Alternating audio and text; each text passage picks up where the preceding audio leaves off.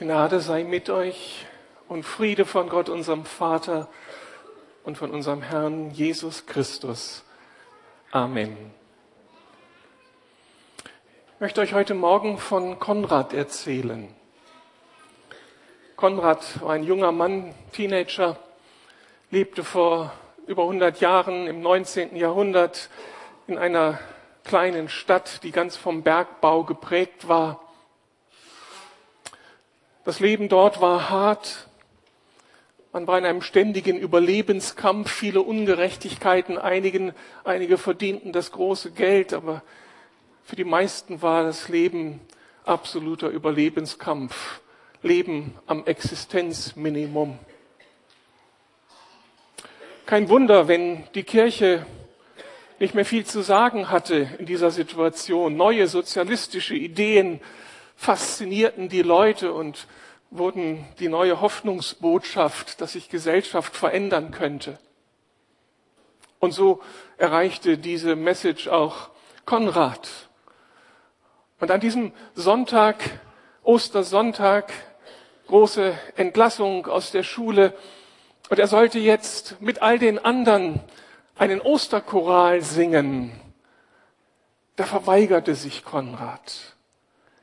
Christ ist erstanden von der Marter alle, des sollen wir alle froh sein. Christ will unser Trost sein. Kyrie eleis, das wollte er nicht singen. Und er legte sich mit dem Lehrer an, verweigerte sich. Ein Jahr später, mittlerweile war er selbst unter Tage tätig und lernte dieses harte Leben eines Bergmanns kennen erlebte er ein zweites Osterfest, ein Osterfest der ganz besonderen Art. Die ganze Woche hatten sie gearbeitet im Stollen und irgendwie war ihnen die ganze Woche über nicht richtig behaglich, denn im Berg knisterte es. Einige der tragenden Stollen in dem Gang, in dem sie arbeiteten, also diese Stoll, diese, diese Holzer, die den Stollen hielten, war schon zerbrochen man fürchtete, dass da irgendetwas passieren könnte, aber man musste ja Geld verdienen. Und dann auf einmal geschah das, was sie befürchtet hatten. Die Erde bebte, der Stollen brach ein und fünf der Bergleute und unter ihnen Konrad war verschüttet, tief unter der Erde. Sie hatten Glück gehabt, sie konnten sich da in einem kleinen Hohlraum einfinden und hatten erst einmal überlegt, aber das Werkzeug war weg und sie hatten überhaupt keine Orientierung, wohin sie sich mit ihren Händen vielleicht einen Ausweg graben könnten. Und es war ganz schnell klar, das ist das Ende. Fünf Leute in solch einem kleinen Raum, irgendwann ist der Sauerstoff aufgebraucht. Und Konrad ging in sich. Und auf einmal tauchte das auf, was er da vor einem Jahr erlebt hatte.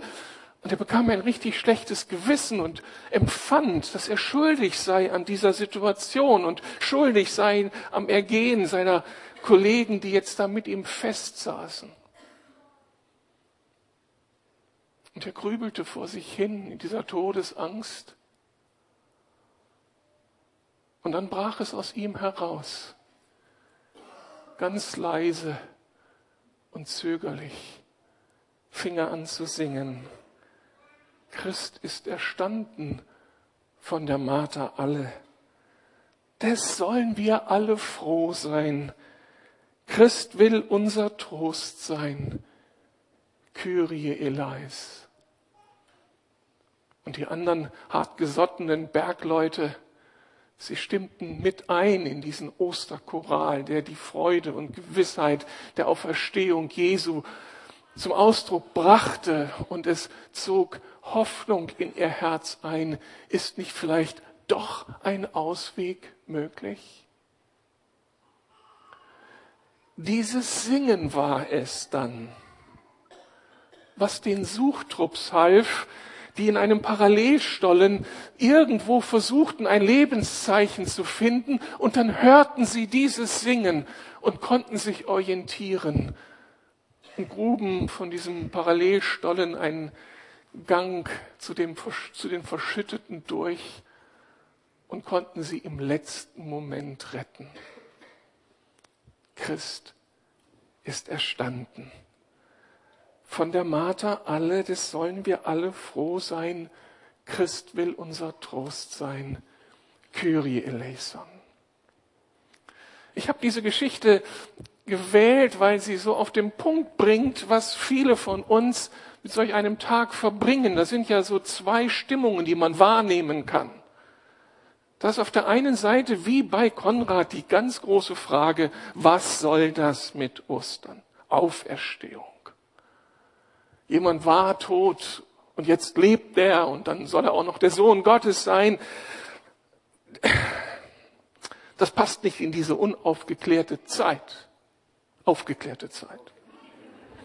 Ob sie wirklich aufgeklärt ist, wissen wir noch nicht, aber Erst einmal ist ja das der Anspruch. Wir wissen, wo es lang geht. Und da passt das nicht hinein in solch ein geschlossenes Weltbild, das für Gott keinen Raum lässt. Insofern Zweifel auch heute am Ostertag bei Millionen von Menschen. Aber dann auch die andere Erfahrung, die von Menschen gemacht wird, wie es Konrad und seine Kollegen erlebt hatten. Irgendwie begegnen sie dem Auferstandenen und es werden Wunder möglich. Gott kommt und verändert Leben. Der Auferstandene taucht auf und es werden Dinge möglich, die vorher nicht möglich waren. Zwei Seiten der Medaille. Zweifel und Gewissheit. Jesus lebt. Und damit sind wir schon mitten in der Ostergeschichte, denn das habe ich ja gerade gelesen. Genau diese beiden Erfahrungen werden da gemacht. Markus erzählt die Geschichte so, dass er so deutlich macht, wie Zweifel, Unglauben, Skepsis an der Tagesordnung war. Und zwar bei denen, die ganz dicht dran waren an der Geschichte. Die Jesus erlebt hatten, die, ihn zu, die ihm zugehört hatten, die gehört hatten, dass er ans Kreuz gehen würde, aber dass er auferstehen würde, hatte Jesus ihnen angekündigt. Aber das war nicht zu ihnen gedrungen. Und jetzt, als diese Botschaft die Runde macht, er ist auferstanden da einige Zeugen auftreten, reagieren sie, wie du und ich reagiert hätte. Mit Zweifel. Thomas konnte sogar sagen, wenn ich nicht in die Hände des äh, Auferstandenen schauen kann und die, die Wundmale sehen kann und berühren kann, wenn das nicht möglich ist, dann glaube ich nicht, dass Jesus auferstanden ist. Zweifel pur ja in der Umgebung dieser ganzen Geschichte noch mehr als Zweifel. Wir hatten schon am Freitag diese religiösen Führer uns angeschaut mit ihrem Triumph, den sie scheinbar errungen hatten, als Jesus da starb. Und als sie das hören von der Auferstehung, da ist dann nicht nur Zweifel und Skepsis, sondern da ist dann Widerstand. Ja, mehr noch. Sie versuchen die, die das behaupten, mundtot zu machen. Aber dann ist dann eben auch da diese andere Reaktion wieder oder diese andere Erfahrung. Wie beim Konrad. Durch alle Skepsis und Zweifel hindurch kommt der Auferstandene und es geschehen Dinge, die unglaublich sind. Apostelgeschichte 3 und Apostelgeschichte 4, also die Geschichten nach Pfingsten berichten davon. Und interessanterweise, das ist meine Entdeckung in den letzten Wochen, berichten Kapitel 3 und 4 weniger davon, dass der Heilige Geist auftaucht, obwohl ja gerade Pfingsten geschehen war, sondern immer und immer wieder geht es um den Auferstandenen. Und es kulminiert in Kapitel 4 in diesem wunderschönen Vers. Vollmächtig und kraftvoll bezeugten die Apostel, dass Jesus der auferstandene Herr ist. Und die ganze Gemeinde erlebte Gottes Gnade in reichem Maße. Also dieser erste Satz hat es mir angetan. Vollmächtig und kraftvoll bezeugten die Apostel, dass Jesus der auferstandene Herr ist. Sie haben also verstanden, sie haben es ergriffen, sie haben es dann am Ende doch im Glauben fassen können. Jesus lebt, das Grab ist leer, er ist auferstanden, Zweifel sind überwunden. Aber dann haben sie jetzt nicht nur die richtige Theologie im Kopf, sondern sie erfahren, dass diese Theologie kraftvoll ist und Veränderung bewirkt. Kraftvoll bezeugen sie den Auferstandenen weil das Realitäten sind, die unsere normale Erfahrung sprengen. Und das ist meine These heute Morgen. Meine These ist nicht nur eine wunderschöne Theologie, Jesus lebt, Halleluja, das Grab ist leer, bekomme ich ein Amen? sondern die Apostel verkündigten die Botschaft von der Auferstehung des Herrn kraftvoll. Gibt es ja auch ein Amen? weil Jesus lebt. Wir lernen es noch. Wie sieht das aus? Wie, sieht, wie sah das aus, dieses kraftvolle Erleben der Auferstehung? Drei Aspekte nennen uns die beiden Kapitel Apostelgeschichte 3 und 4. Es geschah am Anfang, oder es begann am Anfang damit, dass der Auferstandene ein Wunder tut.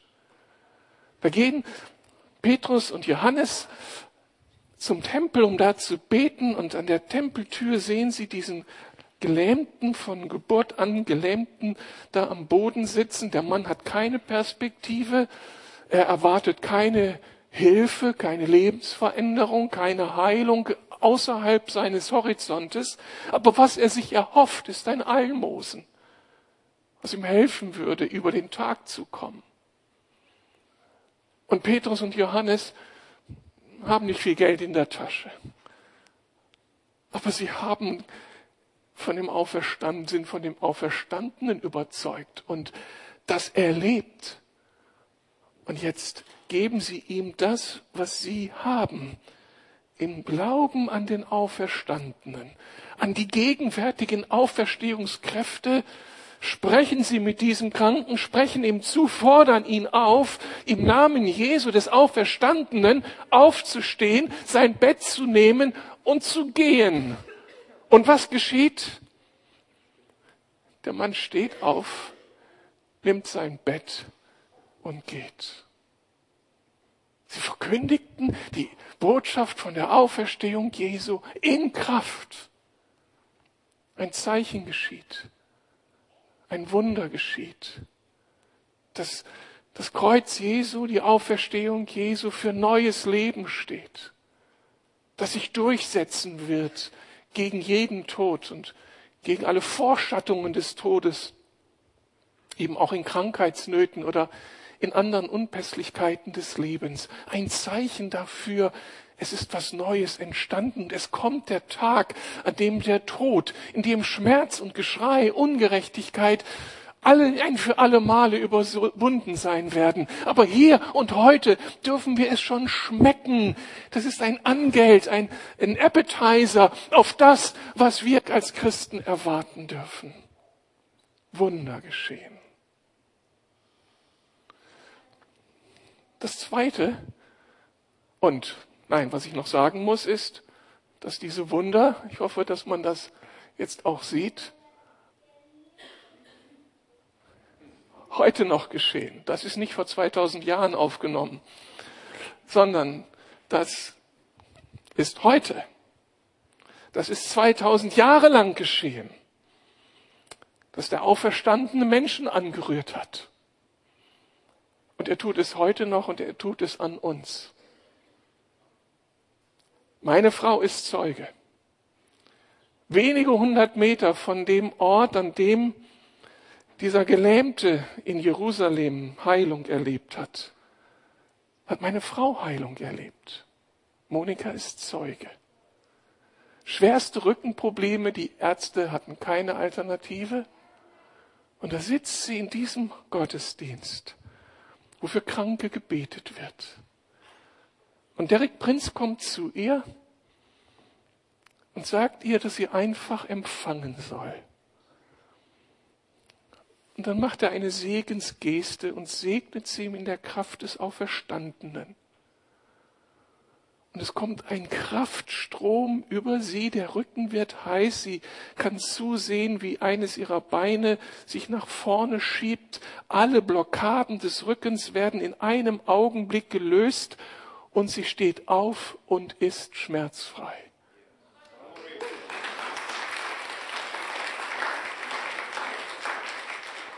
Und bleibt schmerzfrei.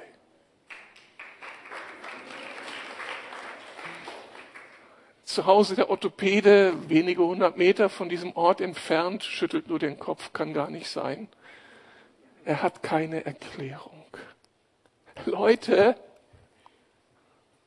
der Auferstandene ist da. Das ist kein totes Evangelium, was ich hier predige. Er ist real. Aber ein zweiter Aspekt, der in dieser in diesen beiden Kapiteln deutlich wird, so erfüllt von dem, was sie da gerade erlebt haben, müssen natürlich Petrus und Johannes das all den Leuten sagen. Und dann geschieht dieses große Wunder, obwohl da so Widerstand ist vor den Pharisäern und Schriftgelehrten. Sie bezeugen, dass Christus gekreuzigt und auferstanden ist und 5000 Männer reagieren. Also Mann kannst du nicht so schnell überzeugen. Wer braucht Fakten? Und die hatten keine Fakten. Die hatten das leere Grab nicht. Sie konnten nicht die Handmale, Handmale Jesu da erfassen. Und trotzdem geschah dieses Wunder. Die Verkündigung des Evangeliums in Kraft löste Glauben aus. 5000 Menschen kamen zum Glauben an Christus. Und auch das Wunder geschieht 2000 Jahre lang und geschieht heute und geschieht in Berlin wir haben uns gerade verabschiedet von Billy Graham, einem der ganz großen Pastoren, die das Evangelium ganz viele Nichtchristen verkündigt haben, überall auf der Welt, in jedem Land der Erde. Millionen hat er das Evangelium gepredigt und er war dreimal in Berlin, wenn ich recht gezählt habe. Er war im Olympiastadion, er war in der Deutschlandhalle und er war am Reichstag. Und als er in der Deutschlandhalle war, war da eine junge Frau. Ich habe sie erst später kennengelernt und sie hat es mir bezeugt. Als der Mann predigte, wusste ich, ich bin dran. Fragt mal meine Frau. Also du kommst heute besonders gut weg. Ich habe es dann ein paar Jahre später entdeckt, als Billy Graham in Dortmund war. Als wir jetzt gerade zum Willow Creek Kongress waren, hatte ich meinen inneren Durchmarsch und ich konnte zeigen, da oben saß ich. Und da hat er gepredigt. Und auf einmal wusste ich, nicht er ruft mich, sondern da ruft mich ein ganz anderer. Jesus, der Auferstandene. Er lebt. Seit 2000 Jahren wird das gepredigt und wird das erfahren. Ich habe gerade vorgestern eine Mail bekommen von unserer nördlichsten MV-Gemeinde in Flensburg. Der Pastor war so begeistert. Und er schrieb mir, wir haben Alpha-Kurs gemacht. Es haben sich so viele entschieden, dass gleich eine neue Hausgemeinde entstanden ist. Und jetzt machen wir einen Ostergarten. Ostergarten ist ein schönes Konzept, das in Deutschland äh, an vielen Orten erlebt wird. Man versucht, das Gemeindehaus zu zu schmücken und auszugestalten und all die Geschichten um die Kreuzigung und um die Auferstehung irgendwie handgreiflich darstellbar, ähm, wahrnehmbar zu machen. Und er sagt, das ist unglaublich. Die, in den ersten Tagen waren schon 2000 Leute hier. Und jetzt werden wir äh, nach diesen Tagen einen nächsten äh, Grundkurs des Glaubens anbieten, einen Alpha-Kurs, um den Menschen zu helfen, das, was sie so mit den Sinnen wahrgenommen haben, jetzt auch zu verstehen, in der Erwartung, dass ihnen eine Tür geöffnet wird für den Glauben. Das Grab ist leer. Jesus lebt. Und Gemeinde Jesu verkündigt den Auferstandenen in Kraft. Und es geschieht etwas. Heute noch. Und in Deutschland. Und dann eine dritte Beobachtung. Und ich weiß nicht, ob ihr die mit der Auferstehung Jesu so einfach verknüpfen könnt. Aber mitten in dem oder umgeben, ich habe euch diesen wichtigen Vers gesagt, äh, Apostelgeschichte 4,33, vollmächtig und kraftvoll bezeugten die Apostel, dass Jesus der auferstandene Herr ist und um diese Aussage herum eine ganz andere Erfahrung, die sensationell ist. Offensichtlich versteht der Auferstandene es, Menschen so zu verändern, dass sie völlig neue Formen von Gemeinschaft entwickeln und kraftvolle Gemeinschaft entwickeln, in denen echtes Leben möglich wird. Da heißt es im Vers vorher, die ganze Schar derer, die an Jesus glaubten, hielt fest zusammen. Alle waren ein Herz und eine Seele. Nicht ein einziger betrachtete irgendetwas von dem, was ihm gehörte, als sein persönliches Eigentum. Vielmehr teilten sie alles miteinander, was sie besaßen. Auch das ist Kraft der Auferstehung. Wenn ich auf einmal wegkomme von mir selbst, von meinen ganzen Egoismen, und etwas aufersteht in mir, was wir Liebe nennen und Barmherzigkeit und das auf den anderen zugehen. Und es wird etwas unglaublich Kraftvolles etabliert. Gemeinde Jesu, die sich trifft. Und wo trafen sie sich? Die ersten drei Jahrhunderte trafen sie sich in den Häusern. Und was taten sie in den Häusern? Sie taten das hier.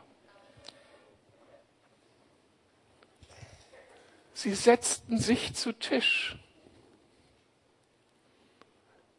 und sie aßen und sie tranken und sie feierten den Auferstandenen in ihrer Mitte. Er hatte Platzrecht. Und nicht nur das, sondern taten sie auch das, was eigentlich so natürlich ist. Sie erweiterten ihren Tisch, sie stellten Stühle dazu. Und sie luden die ein, die noch keine Ahnung von dem Auferstandenen haben. Luden sie zu sich in den Häusern, in die Häuser ein, um mit ihnen zu essen, um mit ihnen das zu teilen, was sie ausmachte. Und was geschah mit den Menschen, die mit ihnen da zusammen tafelten? Sie begegneten dem Auferstandenen. Ist euch das aufgefallen in den Texten um Ostern herum, dass Jesus sich immer in Häusern beim Essen offenbart? Es war in Emmaus so. Da waren die Emmaus-Jünger stundenlang mit Jesus unterwegs. Und er hat ihnen alles erzählt.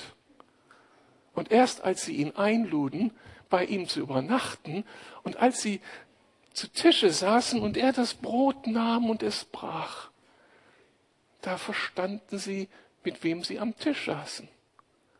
Und die Jünger in ihrem ganzen Zweifel, was passierte? Jesus kam in ihre Mitte, setzte sich an ihren Tisch. Und auf einmal wird das Wunder des Glaubens möglich. Offensichtlich ist es ein Geheimnis. Da, wo Gemeinde Jesu sich versammelt und Mahlgemeinschaft hat, Leben miteinander teilt, wenn sie es für den Auferstandenen tut, mit dem Auferstandenen tut, vor dem Auferstandenen tut, dann ist Kraft am Tisch, nicht in den Speisen, aber Kraft, die durch die Menschen hinfließt, durch die Einladenden zu den Eingeladenen. Das Evangelium hat Kraft, besondere Kraft, wenn es mit Liebe kommuniziert wird. Einige von uns haben das viele Wochen schmecken gelernt. Dieses große Geschenk, eingeladen zu sein und Woche für Woche zu kommen um sich an einen schön gedeckten Tisch zu setzen. Mit Liebe zubereitet, wirklich mit Liebe. Und schön zubereitet, nicht einfach hingestellt. Und sie haben das erlebt, sie haben es uns bezeugt, wie gut das tut, wie das ehrt, wie das ein Geschenk ist.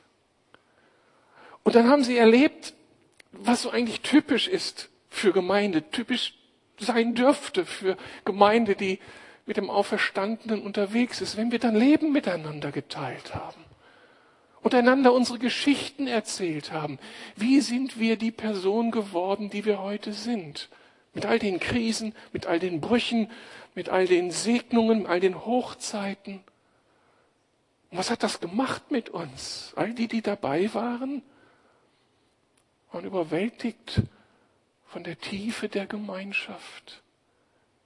Wir haben entdeckt, wir sitzen alle in einem Boot und leben von der Gnade Gottes.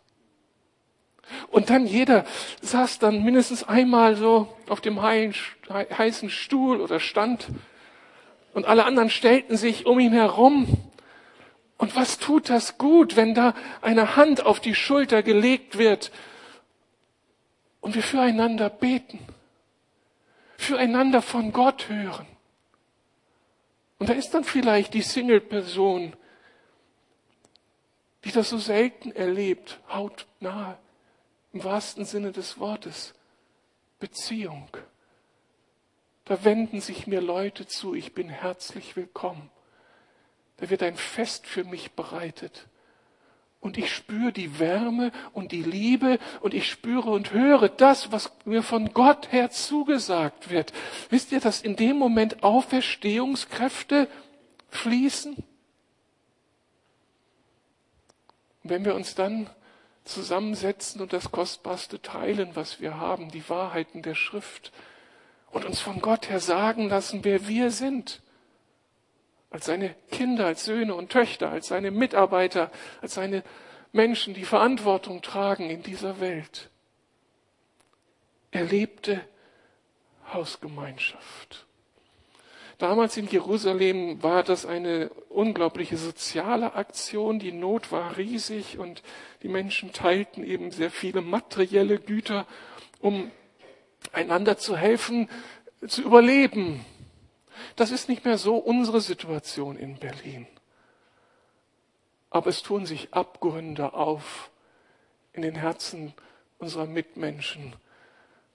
Wenn wir einfach mal nachfragen, wie geht es dir denn?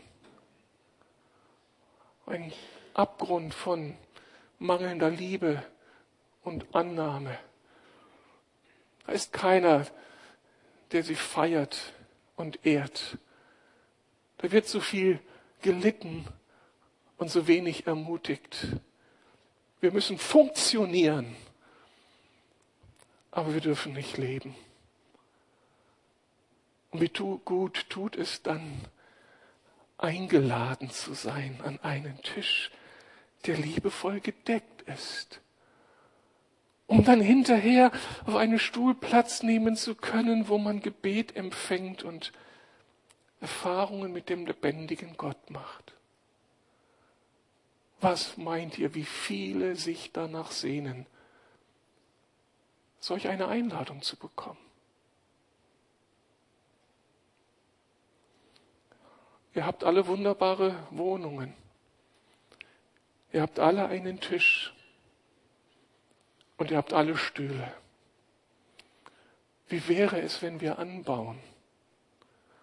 Und wenn wir andere einladen.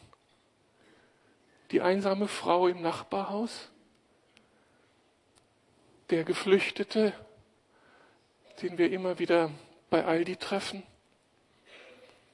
das Ehepaar, das wir von der Arbeit kennen und wo wir wissen,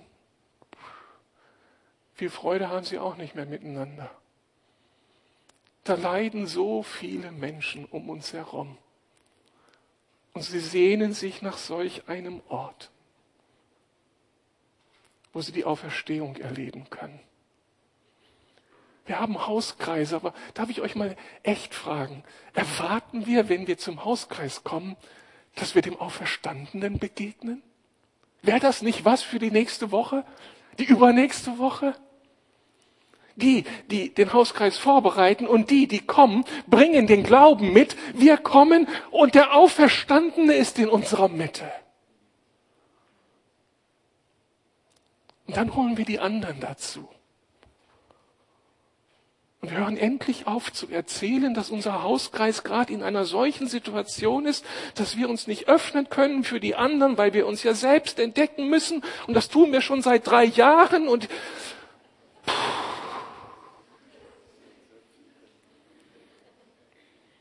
Ostern 2018, Erleben des Auferstandenen 2018 heißt, dass wir das Leben teilen. Entschuldigung.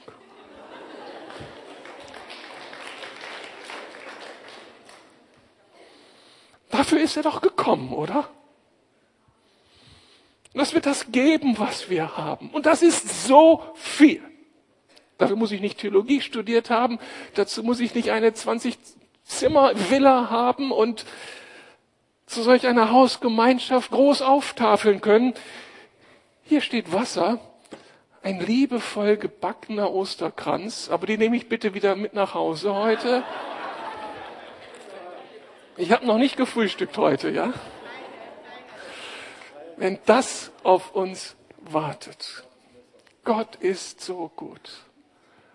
Und wir träumen davon, dass in 96 Ortsteilen Berlins solch eine Tischgemeinschaft möglich wird, oder?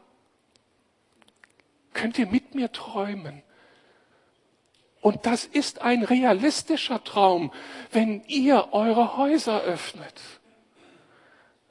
und wir es ganz liebevoll machen, in der Erwartung, Jesus, du Auferstandener, bist mitten unter uns. Wie ist der Weg dazu? Auch das wird uns in der Apostelgeschichte beschrieben, unmittelbar vor diesen Versen. Da sehen wir nämlich eine Gemeinde, die es verstanden hat, Nähe zu Jesus herzustellen im Gebet. Da kommen sie zusammen. Das Erste, was sie tun, ist, dass sie von Herzen Jesus anbeten, Gott anbeten, mitten in dem Chaos, mitten in der Anfeindung. Sie beten ihren Gott an. Und was passiert, wenn wir anbeten von Herzen? Dann wächst Glauben in uns. Das ist das Erste. Sie beten an. Das Zweite ist, sie bitten um Freimut, um Unerschrockenheit und um Kühnheit, um zu reden über den Auferstandenen. Und damit meinten sie nicht das Reden von der Kanzel zu den Gläubigen, sondern das Reden am Arbeitsplatz, auf der Straße, wo auch immer, da wo die Menschen sind. Und das Dritte, was sie erbaten, war diese Erfahrung, dass Gott kommt mit Zeichen und Wunder und sein Evangelium bestätigt. Das ist also der Weg auch für uns. Einfacher geht's nicht. Das ist unser Preis, den wir zu zahlen haben. Wir suchen den Herrn mit aller Leidenschaft unseres Herzens.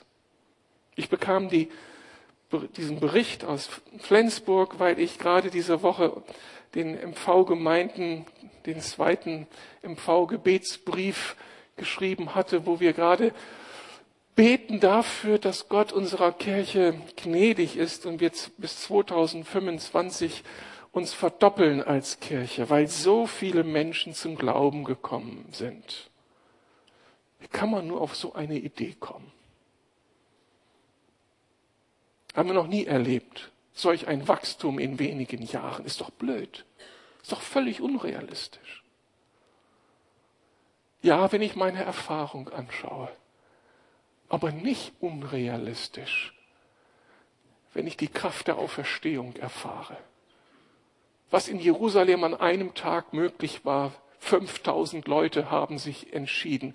Das muss doch möglich sein in sechs Jahren. Bei 45 Gemeinden des Mülheimer Verbandes. So, what? Was ist das Problem? Aber wir müssen es erbitten. Und dann schrieb er mir, weil wir jetzt gerade beten dafür, dass unsere Gemeinden evangelistisch werden und den Auferstandenen so erfahrbar machen. Das haben wir erlebt. Und ich habe innerlich gedacht, yes, es trägt Früchte. Es wird kommen. Was machen wir jetzt damit? Was machst du damit? Drei Dinge schlage ich vor. Ich möchte mich nochmal an die Zweifler unter uns wenden, an die, die noch skeptisch sind. Da springt jemand vorne auf der Bühne rum, macht starke Worte, aber es erreicht mich nicht. Ich habe da meine Fragen. Und all diesen Zweiflern und Skeptikern möchte ich sagen, hier ist Raum für dich. Hier ist Raum für sie. Gemeinde Jesu macht Raum für Menschen voller Zweifel, voller Skepsis. Man muss nicht glauben, wenn man hier zur Gemeinde kommen will. Und darum herzliche Einladung. Kommen Sie doch, machen Sie sich mit uns auf den Weg den Auferstandenen zu entdecken. Das ist ein Weg, den jeder von uns gegangen ist. Die Emmaus-Jünger, einen ganzen Weg, stundenlang mit Jesus, dem Auferstandenen, unterwegs und sie haben ihn nicht erkannt. Aber dann der eine Moment. Wie gut, dass sie sich unterwegs nicht verabschiedet haben. Hier ist Raum für Sie. Gehen Sie mit uns, beobachten Sie, hinterfragen Sie, stellen Sie Fragen. Aber gehen Sie mit uns den Weg, die erste Einladung. Und dann möchte ich die unter uns fragen, die in einem Stollen der Angst festsitzen und nicht weiter wissen.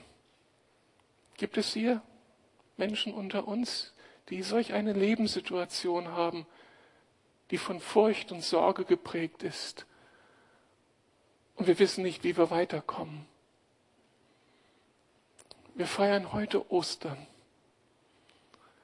Diese herrliche Botschaft, Jesus lebt. Warum sollte es keinen Ausweg geben für dich in deiner Krankheitsnot, in deiner Ehekrise, in deiner beruflichen Krise, was es immer auch sein mag? Manchmal lässt uns Gott warten, ja. Manchmal müssen Dinge in uns passieren, ja.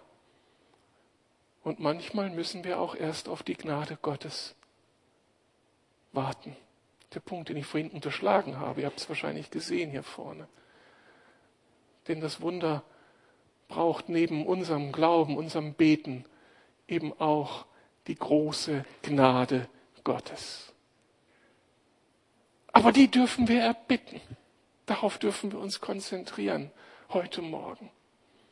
Und darum die herzliche Einladung, komm und vertrau dich neu dem Auferstandenen an.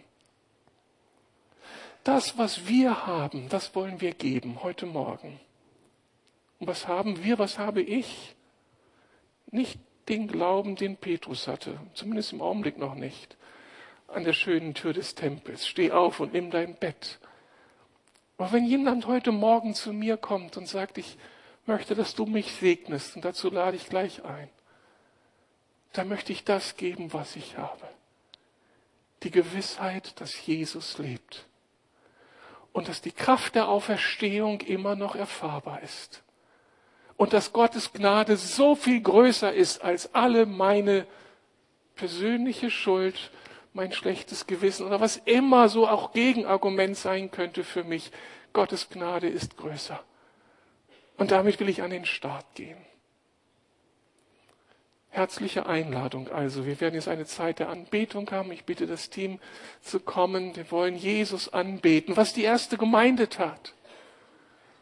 Und wer irgendwie empfindet, ich brauche in meinem verschütteten Stollen ein Auferstehungswunder, komm doch einfach ganz kurz nach vorne. Hier werden einfach einzelne Leute stehen.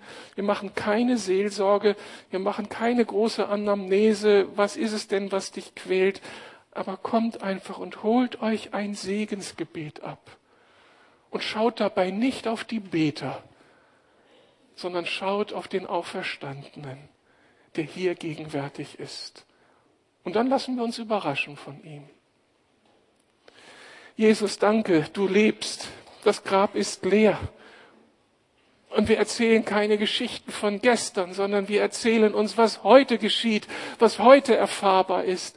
Danke für deine Gegenwart und lass uns allen Mut zusammennehmen, jetzt auch das zu vergegenwärtigen, diese Gewissheit konkret werden zu lassen im Gebet füreinander. Und dann lass uns all das mitnehmen nach Hause, was wir heute gehört haben. Und Menschen sein, die aus dem Gehörten Tat werden lassen. Danke, du treuer Gott. Amen. Wir beten und die, die ich angesprochen habe, ihr kommt mit nach vorne und wir stellen uns hier auf, um zu segnen.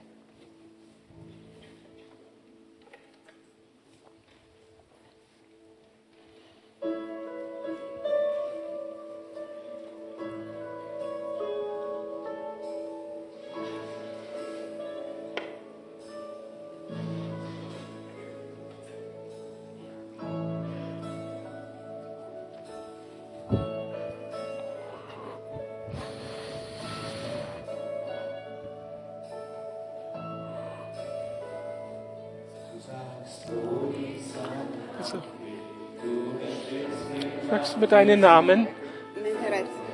Nochmal.